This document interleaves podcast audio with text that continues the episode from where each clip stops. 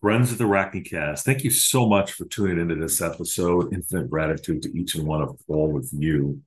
For this episode, we're going to cover the book Zorba the Greek by Nikos Kazantzakis. It's a book that I came across through reading The Four Hour Work Week by Tim Ferriss. And I'm here to kind of give you some of the essential truths of the book. And also, I'm going to give you a giant spoiler alert as to, I think, really the, the best passage of the book. So if you're a little bit freaked out or like you don't want spoiler alerts, you're like, oh my God, don't tell me what it's about so I can learn it for myself, then then don't listen. This is your own trigger warning. Don't listen to this episode of the Rock Me Cast. So this particular book is something that um, it took me about six to seven months to read. And for a long time, it went onto my shelf after I read The Four Hour Work Week by Tim Ferriss. But I kept on thinking about this book. And I thought, I have to really read this book. And I have read it once, but I tell you what, this is the type of book that you can probably read four or five times. Maybe you kind of have a book that you, like this that you read for the rest of your life because it, it contains so many beautiful nuggets, so many essential truths and it reflects so clearly the human condition that I think this is the type of book that you just want to keep on your book stand, kind of like Thoreau, um, the Bible. Um, for me, Marcus Aurelius. These are the kind of books that kind of should go in your canon and inspire you to be the best version of yourself, to overcome your doubts, your fears, who you are destined to become. You can do that very effectively through these great works of literature. So we're going to give you just, and this isn't going to be a very long episode because I need to get rucking. I have this thing now where I try to get up early morning and see the sunrise so I can set my circadian rhythm. So you're going to get a short episode. So for once, I'm going to be kind of succinct because the sun is literally rising as I speak. but the book starts out in the city of Piraeus, which is a suburb of Athens. And sort of the two main characters in this book are essentially a young Greek intellectual who then meets this guy named Zorba, who's a lignite miner in, in, in Greece. And so these two come across each other. And the, the rest of the book basically is this kind of pent up, seeming intellectual person and this person who lives by the seat of his pants, Zorba, kind of this big, huge personality, not a lot of education, makes a lot of observations about life. And it's just this great meditation about one, just beauty of Greece. I would love to go to Greece sometime with this Legend of Zorba book. And number two, kind of the essential truth of overcoming your fears and overcoming your doubts and getting over that hurdle to basically be who you were truly destined to become. So, before I get into this question of the central core truth of the book, one of the things about this particular writer, so I'm not going to give you a lot about the, the plot itself, more kind of some of the truths itself. So you will be able to read this book kind of unencumbered. But first of all, setting aside sort of the human impact the lessons you're going to learn from this book. This book is so beautifully written. It will make your hair stand on end. It will make you go, oh, my God, that's beautiful. And let me just say so I'll just share a couple passages with you. And this is basically the book. Couple couple paragraphs here. They're talking about a time when they were on the seashore in Greece. You can only imagine it and this is Kazantzakis writing. It was early afternoon when we reached our seashore. White, finely seeped sand. Oleander still blossoming.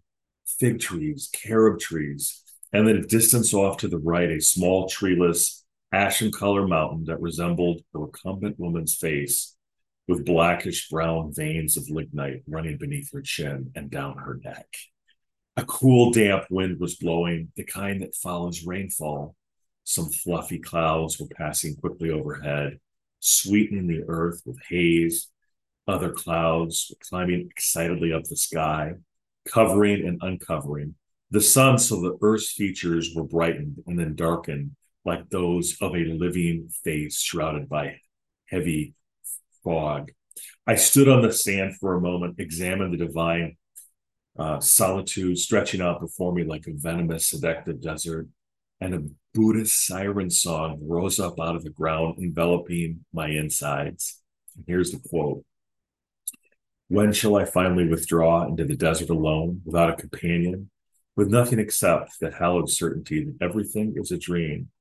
When, with only my rags, without desire, shall I withdraw happily to the mountain? When, seeing that my body is nothing but illness and slaughter, old age and death, shall I, free, fearless, filled with joy, withdraw to the forest? When, when, when? Zorba approached the centurion under his arm. That's the lignite, he said. But Zorba frowning did not turn. Another time, boss, he said, First let the earth stand still. It's still quivering just like the boat deck, blast the stick, but let's go to the village right away. So he set out with a long stride. That is just a small sample of what you get in this book. And sometimes, evidently, the author, I think he wrote it during World War II. Greece was occupied by uh, the Germans. There was not a lot of food. So he was literally writing to this just awful experience and when, when people write like this, you can oh, you almost just want to be with them when they're creating this beautiful prose. Reminds me of when I um, read Moby Dick. There was a moment where he was talking about waking up with the ocean waves pattering against the, the beach, the wind blowing against his little writing cottage. And he was he had mentioned an exact date, like in 1852, when he was writing that particular book with the whale whale lamp glowing, and you could almost feel the smell of the salt and feel what he was experiencing at that time. Well, this is a lot the way that you experience this book. You can almost feel this writer as he's living through this horrible time, yet creating this moment of exquisite beauty. That is beauty amidst the suffering, some of these complicated aspects of life. And this whole book is a meditation on this author, this young intellectual who seemingly knows it all, searching for the meaning of all. What is life's purpose? He gets into this also. This just happened to be literally, this is like a random page that I'd open. It says, he talks about what true freedom is. He says, Yes, that's what freedom means. I was thinking to have a passion, to amass golden ponds, and suddenly to conquer your passion, throw away everything you possess toss in the air, or to free yourself from your passion by obeying another that is higher. But isn't that just another form of slavery? Sacrificing yourself for an idea, your nationality, or your God? Or could it be that the higher one's master stands, the rope time to slavery is lengthened by the same amount? In that case, if we jump and frolic in a much wider domain, we die without ever discovering its boundaries. Isn't that what freedom means? So there he's getting into this, you know, kind of like this conventional view of what we want. We want a lot of stuff. We want to follow our passion. We want to do, you know, do all these different things. But here I think basically what he's saying is, is that if your passion is to make money, and that's all you think about to the, to, to the exclusion of all else, to what degree do you sacrifice who you are? To what degree do you become a slave and just acquiring those things when the true thing that drives you is time, your beauty, the ability to spend time with your friends. That's kind of this meditation with this, this young intellectual's desire for meaning, coupled with this older gentleman who kind of does have life figured out, who kind of does have these sort of essential truths that um, that he kind of expresses to the author throughout the book. And so that's writing number one is what you get out of this book. Just these moments of exquisite beauty just like i'm about ready to experience as i go and walk and see the sun rise over the cornfield. But here and i'm going to give you away the probably the best quote of the book. And um, i think it's kind of it's kind of the climax. So again if you're wanting to discover this for yourself then uh, don't listen. Turn it off and tune into me after you read the book. I'm probably going to read the book again, but it's kind of this discussion that Zorba, and so this whole book is really this meditation back and, or should I, should I say conversation? It's this conversation back and forth between this old wise, you know, lignite miner and this urbane intellectual, and the kind of interactions between the two.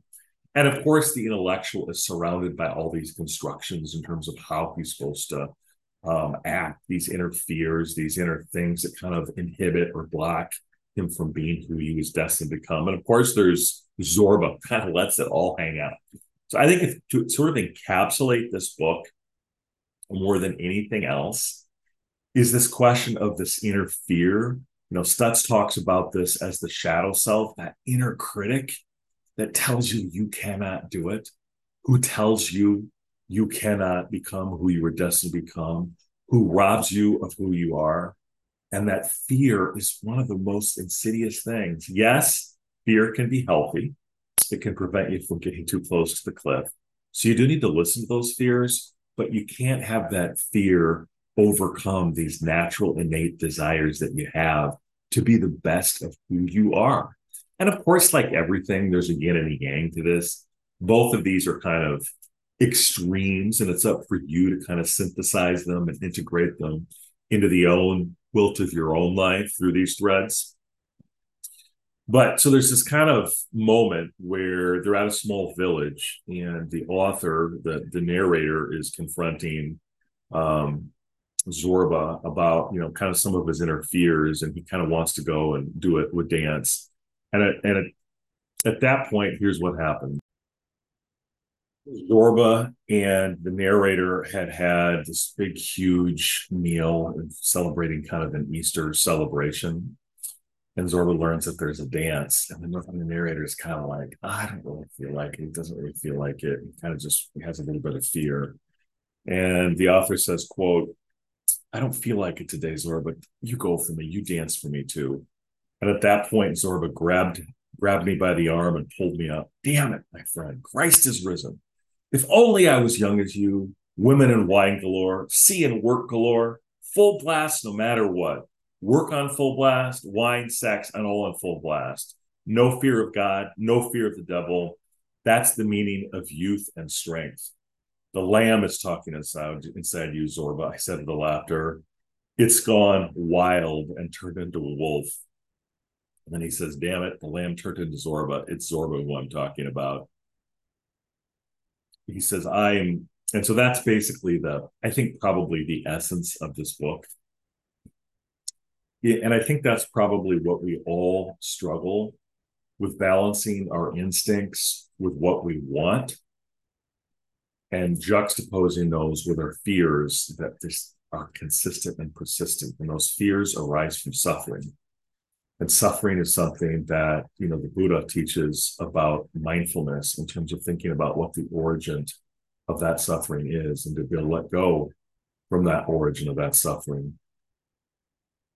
And so this is kind of the central part of the book in terms of this discussion between the fears that you have and how they impact who you are.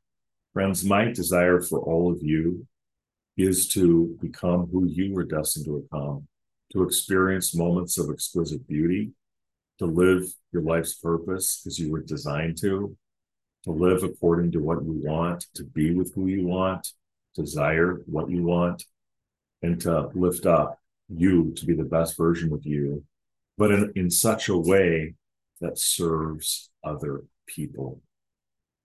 You are at best in service to others when you yourself obtain a state of inner tranquility and attachment. That is what allows you to serve other people. And so I hope you get the chance to uh, read this book. I tried to share with you one kind of description of the writing, number one, and number two, kind of the central teaching that this kind of this kind of interaction between the lamb versus the wolf or I think more of the times in like Christianity, we talk about kind of the, lamb, the lamb versus the lion. And you know, the, the reality is, is I'm not necessarily saying never listen to any of your fears. Um, my only thing for you is to distinguish what those real fears are and what those unfounded doubts are born by previous experience. that's, I think, our life's task is to make sure that we don't let those fears, some of which may even be real, prevent us from experiencing this wonderful kaleidoscope that we call life. And you know, the lion, I love people who are aggressive and live according to their limitations. But ultimately, and you'll get to this at the end of the book of uh, Zorba the Greek, is that I think the author is clearly saying you can't be 100% Zorba and just kind of let it all go, come what may. There's limitations to that too. So it's kind of this this yin and yang between what you desire, what you want, and reconciling it and overcoming those fears to get past that. You know, it makes me think of that scene in Empire Strikes Back when Luke confronts his deepest, darkest fears in order for him to become who he was destined to become, this great Jedi Master. And it's our ability to overcome those fears is what will help us unlock who we were destined to become. So, friends, thank you so much for tuning in, however many of you decide to do that. You know, when I do these episodes, it's always kind of hard to know what's going to resonate and what's not going to resonate. Sometimes what I find is interesting is not as interesting to all of you. My recent episode that I thought was one of my best so far has bombed in terms of numbers, but that's okay because, you know, I do want to listen to my inner voice and my inner voice is telling me to, to do this and to overcome my own fears and share with you the raw, authentic version of who I am. Friends, I'm going to go about my day now. I'm going to get some stuff done. I'm going to go see and be with the woman that I love. And I'm going to experience the powerful um, forces of the earth, the sunrise. And I'll probably do at some point an episode on uh, getting out and enjoying and seeing that sunrise every morning, how important that is to reset your clock, to feel healthy, to feel good about yourself, and uh, basically be who you were destined to become. So that's it for this episode of the Rockney Cast. Infinite gratitude to each one of you who have tuned in. I hope you found it as useful in listening to it as I did in putting it together. Do continue to give us positive reviews on Apple, Spotify, and all places that podcasts are heard we're going to continue to do this podcast. I don't care if I have one listener. This is something that I'm going to do for the rest of my life because um, that's what I think my purpose is. My purpose is to be right here sharing what I've learned with you so that you can be the best version of you. And in doing so, in the in the best position to serve other people. Thank you so much for tuning in. Until next time, I hope you have an opportunity to read Le- Legend of Zorba or the Zorba the Greek. Until next time, you and I see each other on the Rockney Cast.